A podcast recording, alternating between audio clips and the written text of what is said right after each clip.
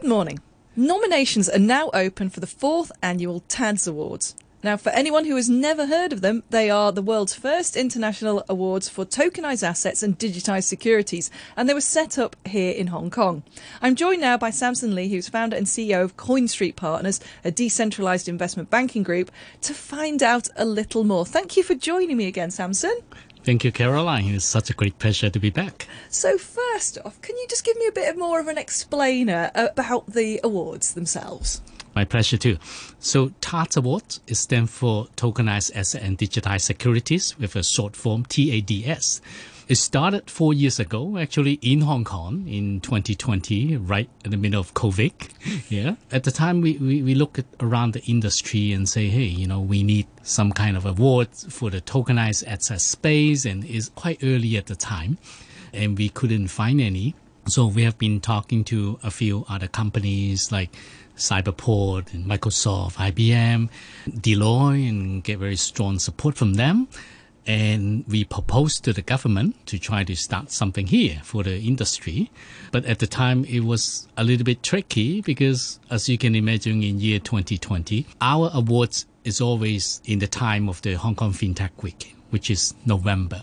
But as you can imagine, when we start preparing is probably six months ago, mm-hmm. meaning we, we start doing the awards in March of 2020.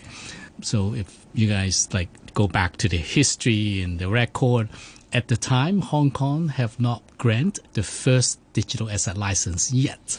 So the license for OSL is not granted until October. So it get a little bit tricky, you know, whether this tokenized asset digitalized securities is in fact legal or not, right? It's still a little bit of gray area at the time. But uh, Hong Kong government is really good. Um, they're very progressive.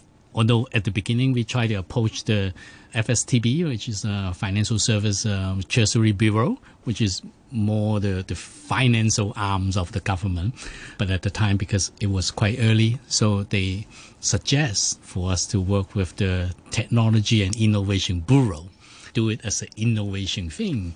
That's how we start. Very gratefully, um, the momentum really growing and got a lot more support from more companies. And fast forward, we are at the fourth years now, and yeah. um, the nomination have been growing and have been uh, received a lot of application around the world. So it's, it's quite good. Well, a lot has changed. Like you say, in, in just four years, you know, we have seen so many developments in technology. And I think it's really nice to reward that. And it seems like each year the awards themselves evolve. So this year you've added a Web3 innovation category and you're looking also to reward younger talent and innovation. So tell me a little bit about the decision process behind what categories you have.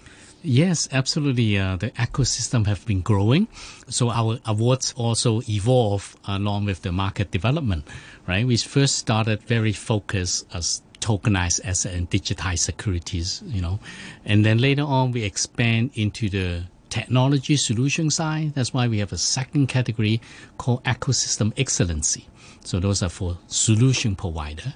And then we add the third category called the Web3 innovations, because we know in this space there are many different new technology coming up, right? Such as like AI and robotics and metaverse and all that. So we try to be more broad and be able to uh, cater to different sectors as well. And then at the beginning, we start award focusing on professionals right? So, you know, we focus on companies already have the product launch in the market, not trying to be positioned for company use for fundraising purpose or things like that. So we, we try to be very focused on professionals. But then uh, later on, I think in the in the second year, then we our partner Cyberports, as you can imagine, they have been doing very well in terms of incubation, new companies. So they suggest, hey, maybe we should also take care of the startup community as well. So that's why along that three categories, right, you can look at it as, as a two dimensions, right? So we vertically we have the three categories. And then horizontally we have the professional level. And then we add what we call the rising star level. Take care of the startup companies, right? From last year, we also got uh, very good support from universities um, like uh, Hong Kong University of Science and Technology and PolyU. And they also suggest, hey, what about the student? And they're, you know, really interested in this space. That's why this year we collaborate with uh, HKUST. They have been actually in parallel doing a very good job running a student competition called the Fantastic. I think this is the third year already. So we decide, okay, this year maybe we collaborate because, you know, we are not really have a very strong coverage on the student sector.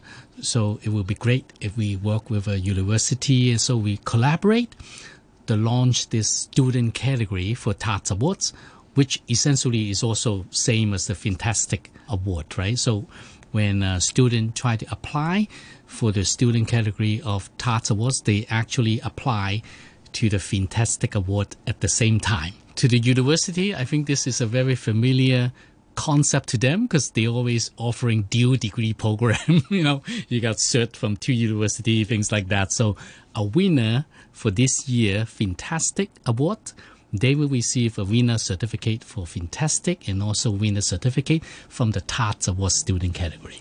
And how important do you think it is to students to gain these sort of recognitions so early in their career to really stimulate them towards innovation in the future? I think it's, it's really important because uh, last year I got also fortunate to involve in the Fantastic Award as one of the judge. The quality of the project is really amazing, right? Because you know some of those proposals are, are really professional, and I'm quite amused because I'm pretty sure a lot of those materials are not taught in school yet. Wow. Right? Because they are not in the textbook because you know it takes time to, to totally. get into a textbook and, and be used in school but i can see a lot of the students they probably already done their own research and even you know um, trying to do some different projects to get themselves familiar because the things they put in the proposal it sounds like they probably have some trial so it's, it's quite amazing and this world is the whole digital asset and fintech and web3 area is really actually moving into a mass adoption faster than many people imagine. They're all around us. They're not just a small community anymore. So I think as the student, younger generation, they probably more ahead, you know, and I guess the best way to predict the future is look at what young people are doing. Absolutely. I think that is so true. Now, let's talk about how you can get involved. Nominations are, are open now. Who can nominate someone oh, and how? Yes. TADS Awards is a non-profit initiative, so it doesn't cost anything to apply.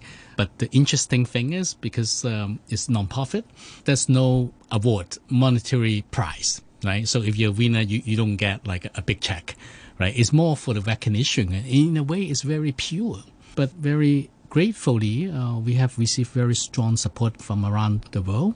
The first year, I think we have got about 40 something nomination. The second year, 60. Uh, last year already close to 100 wow. Right? So we're hoping to another growth this year. And 80% of the nomination are from outside of hong kong. So we really got a very good international recognition and applicants as well. Well, I hope it all goes well this year. It sounds like it's building and building, as is the technology sector itself, to be quite honest. So, thank you very much for joining me again, Samson Lee, founder and CEO of CoinStreet Partners. Thank you so much.